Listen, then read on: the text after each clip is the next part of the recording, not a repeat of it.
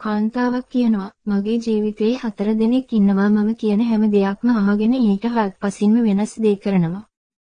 කෙනෙක් දෙවියන්, දෙවැන්නේ ටේලර්, තුන්වැන්න සැමියා, හතරවැන්නා දරුවන්. බලන්න බලාපොරොත්තුව කොතැනක සිටියත් අසාර්ථක වීමක් නියතයි. අපි ජීවිතේ කලකිරිලා ඉන්න කැමති නැත්නම් කාගෙන්වත් කිසිම දෙයක් බලාපොරොත්තු වෙන්න එපා. තියෙන දේෙන් සතුටින් ජීවත් වෙන්න පුරුදු වෙන්න. සිතුවිලි ලෙස ජීවිතය